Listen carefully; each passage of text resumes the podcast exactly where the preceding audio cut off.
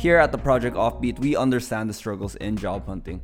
Be it being ghosted by hiring managers, scouring for a job through multiple tabs, or having difficulty finding that specific work from home job. That's why we're happy to share that this episode is powered by bossjob.ph, your partner in finding the right career match. At bossjob.ph, you can find hidden job postings from over 30,000 companies in Manila. Build your professional resume with ready to use templates and be able to chat directly with the hiring manager through direct messaging so you can follow up on your application and stop worrying about being ghosted by employers. Try out their Robo headhunting tool as well. It's an AI powered technology in their website that automatically finds you job matches based on the job details and experiences that you put. Talk about the game changer. Once you upload your resume, it autofills the details for you. It also features a double layer authentication security with security checks coming from your email and phone. Still having trouble finding the right job for you? Don't worry, here at Boss Job, you're able to find specific roles based on the filters that you select. Narrow down your search to the one job for you through filters like role, location, industry, expected pay, and more. In true Project Offbeat fashion, you're able to find so many careers from IT to construction to healthcare and more. You're sure to find your calling here. Now, that's what I call the hashtag off the beaten path. So, what are you waiting for? Sign up now at bossjob.ph. That's B O S S J O B.ph to kickstart your career journey today and land an interview in just seven days.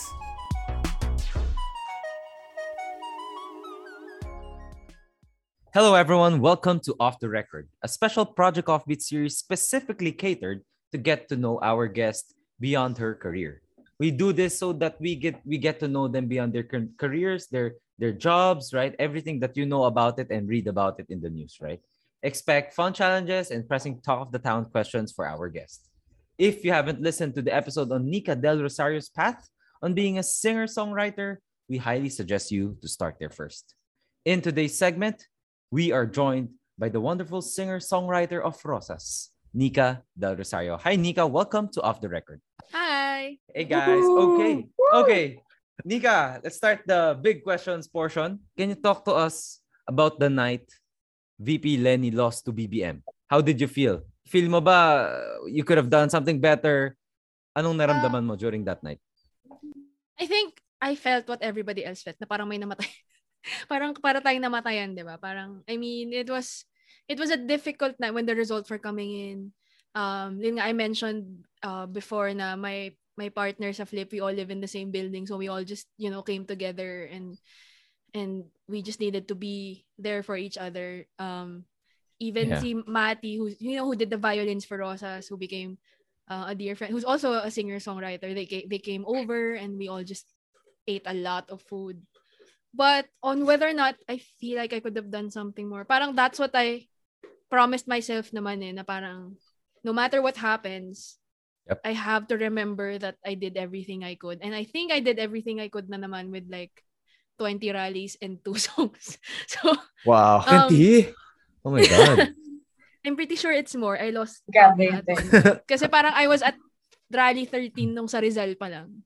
Which was parang ang dami pa after that. So, uh, I didn't want to beat myself up over it because that's not, I mean, that's not helping anyone. And, um, yun nga, parang when, when every, when the campaign ended, parang, yun naman yung like what I wanted for I wanted to do everything I could to help regardless of, of, of what happens. And I think I did that naman. So that's you know what parang sometimes you really lose some right but at yeah. least sa, sa loob-loob mo you know what I gave it my all that's that's all there is to it di ba parang mm-hmm. bawi na lang uh, kamusta kamusta yung gising mo after that day um may naman di ka makatayo that, that was the that was the day I wrote the third verse nung right, I was I right. woke up and I had to like I had to I had to log in for my for my part-time job and hmm.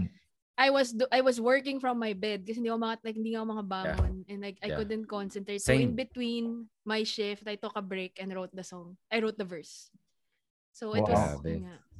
Parang I have a video of it na yun nga I was showing people playing it. Tapos parang it was so dark. That was because all of the curtains were still closed and I haven't got like I only got up to get my yeah. guitar. Uh, was there any celebrity there that you thought was like, you know, that was the most struck by your song? There's a bunch talaga who would come up to me Mm-mm. would would say nga yun nga parang thank you for your song and stuff pero siguro yung mo, in terms of like the most memorable one is Sir Ogie Alcacid because I met him Wow. I met him when mom lost na I met him Talaga? at Senator Kiko's Thanksgiving dinner Yeah. so he came up to me and he looked like he was gonna cry Oh. so and then he came up to me and he just gave me this really long hug and parang he didn't say much but I just you know parang he posted like nagpa-picture pa siya sa akin and he introduced me to ano to Miss Regine and I guess that yun nga that was that was unforgettable for me because it was it was Ogie Alcacid like one of the best songwriters in the country you know and he posted about me on Instagram Right. talking about how my song affected you know millions so siguro yeah that was the most memorable for me Siguro, ah, Nika, today actually parang nagkasona, di ba? So, I, I guess in your context, I kind of want to ask if you can give us one naman. What is the state of OPM right now, di ba?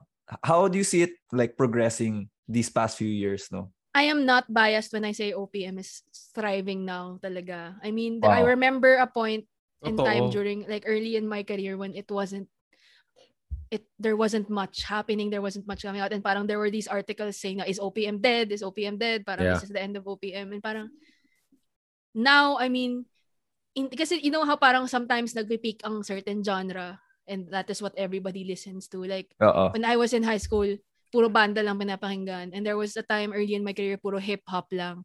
Mm-mm. Now, everyone is like, there's like, grabe yung potential of what, of what P-pop can be with all of these groups. I mean, like, I recently watched uh, the Tugatog Mhm. Music Festival Mm. because Just was a host there and I saw all of these groups and and we wrote also for Beanie and BGYO and parang the, the potential of these groups to be something bigger na parang international level pa is it's like it's un, like sobrang you unlimited yung yung potential for them. And, and on the other hand there are bands like you know Ben and Ben and, and Four of Spades and artists like ano um AD Arthur Nair you know those singer songwriters talaga like who just burst into the scene with, with these wonderful songs. And parang you, malilito ka na eh kung sino papakinggan mo which which is which is a wonderful which is a wonderful problem um for because it means the OPM industry is thriving and there's room for Yeah. all kinds of sounds all kinds of people Mhm. like all genders all identities so Yeah. parang I love where where OPM is going right now and I'm very Yeah. excited for for what's to come Is- sorry, you you call it P-pop, Philippine pop? Yes Yun ba yung ano natin? yes. Oh, is that our global term outside ano? I think so yeah kasi parang Talaga? Mhm. uh they're being recognized na eh by other countries and, and international journalists and stuff. So Yeah. I mean with the emergence of yung nga, SB19 and and Beanie and BGYO and and other um groups that will follow. Parang it's becoming ano na talaga like uh, a normalized a household term yung P-pop. So yun, hopefully tuloy-tuloy lang siya from there from here. Nika, what on that one? Kasi hindi din ako masyadong sobrang exposed on new bands Yeah. on K-pop. like, ano yung, may mga tips ka ba on how to explore new bands? May mga gig areas ba na pwedeng puntahan, yung cool lang, ganyan? with P-pop kasi parang they don't really have it's not they're not like other bands na parang um gigs in, in bars eh. Yung Mm. they have conventions and and you know guestings in in ano Yeah. events. So I I think the best way to to study or to learn about them is through through digital streaming platforms. talaga. Like Mm. I think Spotify has a dedicated P-pop playlist and you Yeah. know a lot of them are on on YouTube also. So if parang ano talaga like yun nga nag nag deep nag deep dive si Just on P-pop because she had to host the music festival. So we were listening to all of these people. So parang ang galing talaga like ang ang dami naming apart from the really popular ones, ang dami pa lang like hid, like gems in in na parang they are slowly getting discovered pa lang. So uh, Pop. Nika, if if if pwede mo sa amin share yung Spotify playlist mo ng Ah, yeah, gems ng gems na yan. Wait. Um, yes, kasi there's a, there's ano eh, there's a, I think P-pop on the rise if, ba or if, something? i-follow natin. Yeah. P-pop on, on the rise. Yung sa P-pop Spotify. on On the rise. rise. It, I think P-pop it updates talaga eh, on a regular basis. And then Really? parang, Talaga. Pag may Mm. mga um, trending na P-pop songs and stuff Yeah. like that. So they put it there, which is Yeah. I think a good it is a it's a good entry point if you want to learn about about the genre and everything. Awesome, awesome. Kasi parang lagi mga play, playlist ko either alam mo yun yung mga sobrang makalumang OPM. Oh my God, sobrang totoo yan. sobrang bago Gets- na hindi ka na hindi ka na makarelate, 'di ba? As in, lagi na, nung bata kami, lagi, lagi niya judge yung dad ko kasi yung mga pinapakinggan lang niya, lagi yung mga bread, ganyan, Barry Manilow. Oh my Parang, gosh, Brad! ano ba yan? Makinig ka naman ng mga bagong kanta. Tapos parang now that I am 32, I am I am very attached to like early 2000s alternative rock. And parang, yeah. it's in, and mayroon ako realization na, oh my God, I'm turning into my dad. I have my own Oh my oldies God. playlist. Yeah. I drive and May attachment na tayo sa ano natin. Yeah, sa for era our, natin. during our e- during our era talaga. Parang medyo hindi na ako super nakakahabol sa like dati laging updated ano, may bagong kanta si ganyan, may bagong kanta si ganyan. Ngayon parang I have to like kailangan ko sa giant. parang ano Yeah. na bang pinapakinggan ng mga Yeah. kabataan? That's true. That, that's where TikTok comes in, no? That's where TikTok comes in. Mm. They educate us somewhat eh, no? Kung ano yeah, na parang ah ito pala uso music. ngayon. Yeah. Uh Nika, my next question, uh, medyo chika minute. Uh, may, when working for two renowned uh, clients, no? First is Sarah Geronimo, and second is VP Lenny Robredo, which are two people that are like super, super worlds apart, right? Did you see any similarities with working between these two people? I guess I I didn't actually get to work with with mom with the song. I Okay. So, but, but like, having met both met both of them, their biggest similarity is they're both the nicest people.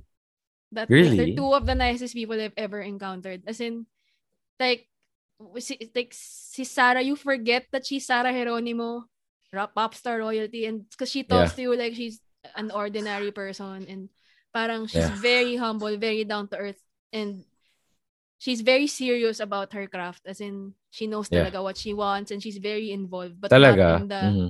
but not in a like I wanna take over kind of way. She also respects then um she respects us as ano as as Mhm. creators. So um it's as in meeting these two women, it's ve- parang very deserving sila where they are now. I mean, as in there's a reason why both of them are admired by millions of people and there's a reason why both of them are very successful in in what they're doing because you can't discount character talaga in a person eh. Parang it can't just be skill and Sobra. talent. You have Sobra. to you know, you have to be a good person, you have to be a kind person and Yeah. uh, those those two are are living examples of that. Siguro kaya lagi pinipili si Sarah as the voice coach, no? Kapag, kapag may choice ka, Yeah, di ba tsaka lagi si yeah. Sarah? Magaling siya mag, I think magaling true. lalo na sa The Voice Kids because she's very endearing Ay, to cute. children kasi ang bait niya eh. Well, Nika, um, I guess uh, another byproduct of uh, going through Lenny's campaigns and singing and being like a you know a face of of of this campaign is that parang nag nagkaroon ka ng role I guess in the LGBTQIA community, you know. And uh, you already mentioned uh, about Justine, which is your fiance, you know. Can you talk about her how parang her impact in your life, your parang how she influenced your life to what it is today? she is a she's she's a big ano talaga big effect in my kasi parang she's honestly the longest relationship I've ever I've had because being growing up LGBT in this country isn't is a struggle kasi parang everything's like delayed parang I sp- eh, like nung college you know if you're straight you spend college like exploring romance dating people ganun I spent college grappling with my sexuality and trying to be okay with it and you know discovering pa so parang I never got that prom date experience and everything's just um delayed. So parang I didn't have growing up I didn't have a lot of self-esteem. And I didn't think much of myself which I discovered through therapy was like I have a severe lack in self-love during when I when I was growing up. And and being with just parang she's always been very supportive of everything I do not just my career everything I try to like ano parang she's always been there to um encourage me and up because like she knows that I need like I unfortunately need a lot of validation to get through. Like yun nga parang I was I was second guessing Rosas. I was I was second guessing uploading the third or second guess everything all the time. So parang being with someone um like her who genuinely believes in in what I can do and what I'm capable of helped me realize na parang if she believes in me and she sees this value in me then there really must be value in in me as a person and because I I grew up thinking that being LGBT Ganda. was a was a it was a flaw it was Mhm. something that was broken in you and I mean the whole reason why I developed an anxiety disorder was because I wanted I I bent over backwards trying to achieve trying to make sure that I achieved things and I was successful and I and everything was working out because I wanted to compensate for the fact that there was something wrong with me or that parang I wanted Mm. my parents if my pa- when my parents found find out I want them to be proud of me despite the fact that I'm like Exactly. this Exactly. but you know but but growing up and and being with someone who values me I realized parang it's not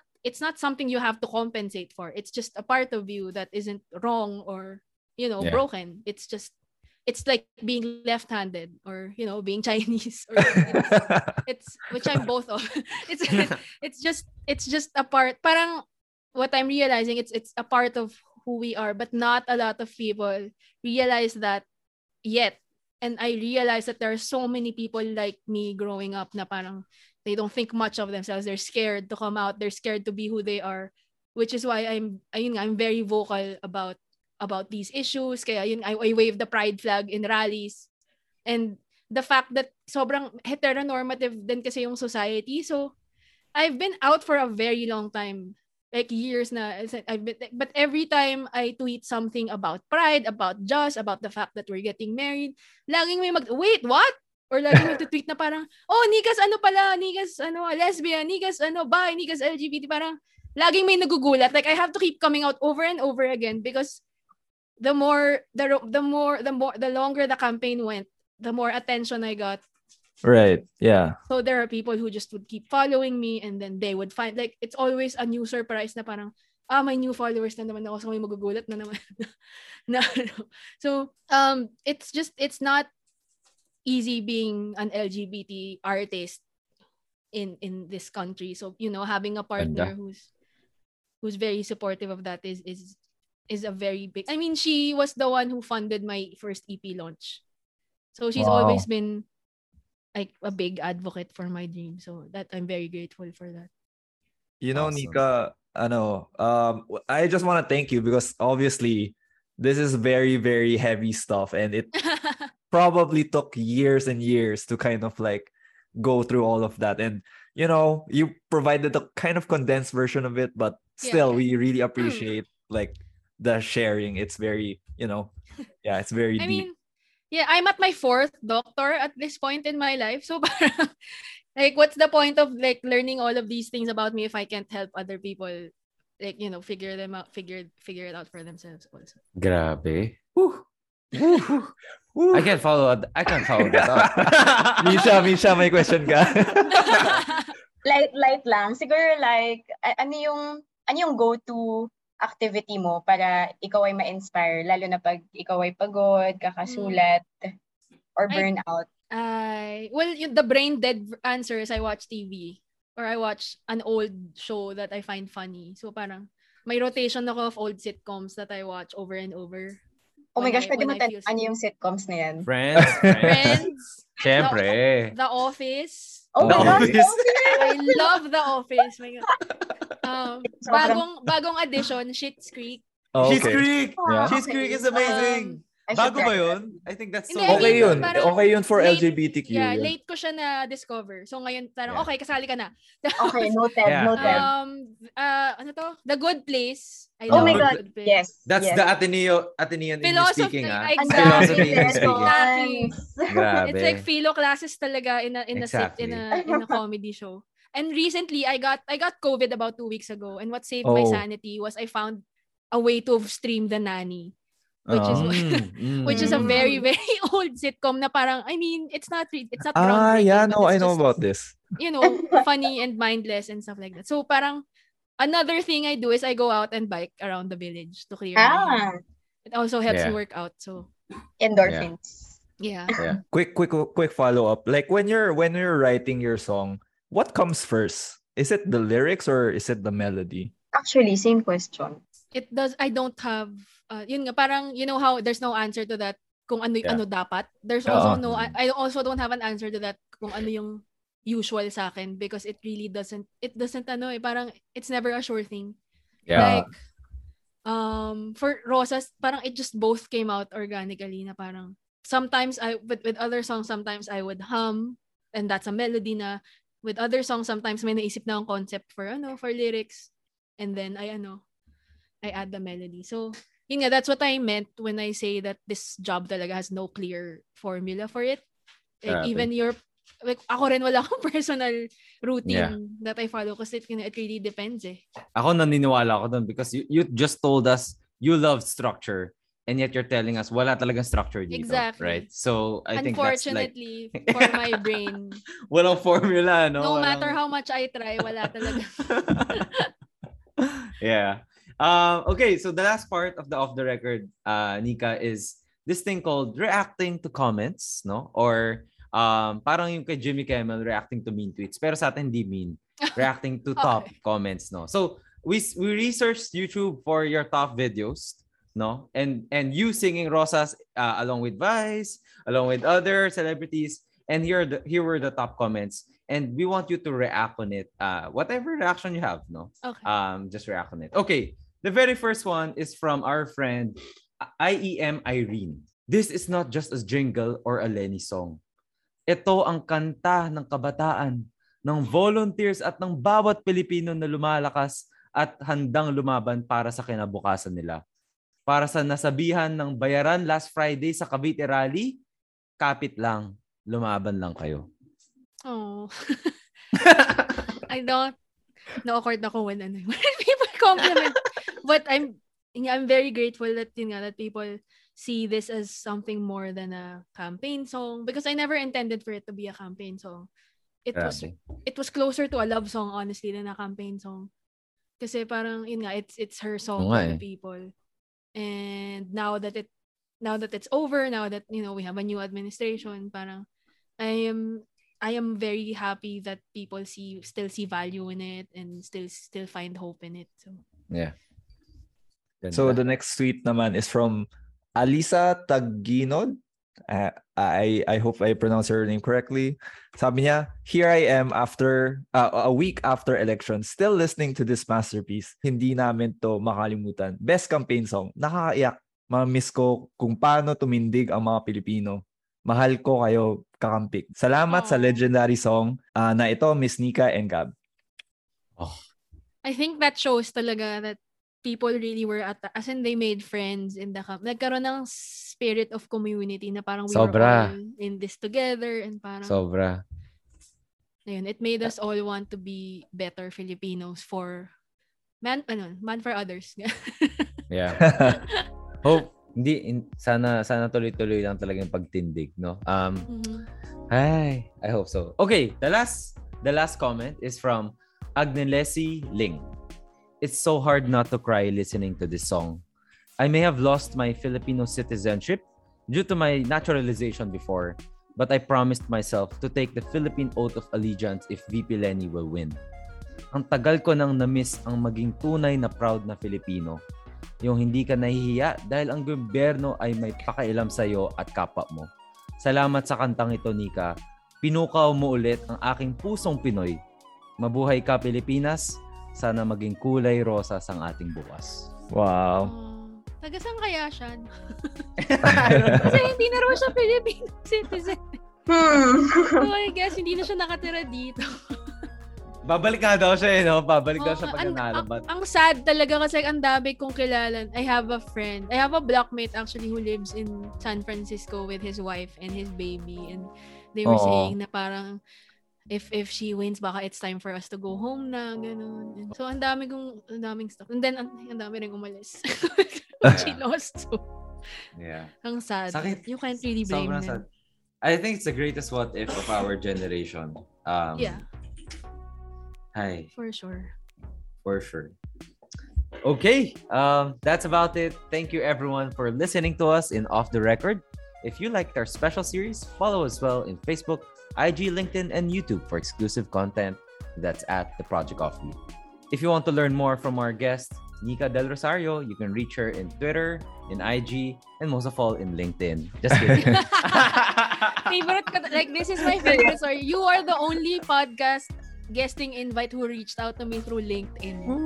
Grabe, That's as sobrang professional as it gets, ah. Like, That's Yeah. sobrang on brand for your for your podcast. Correct.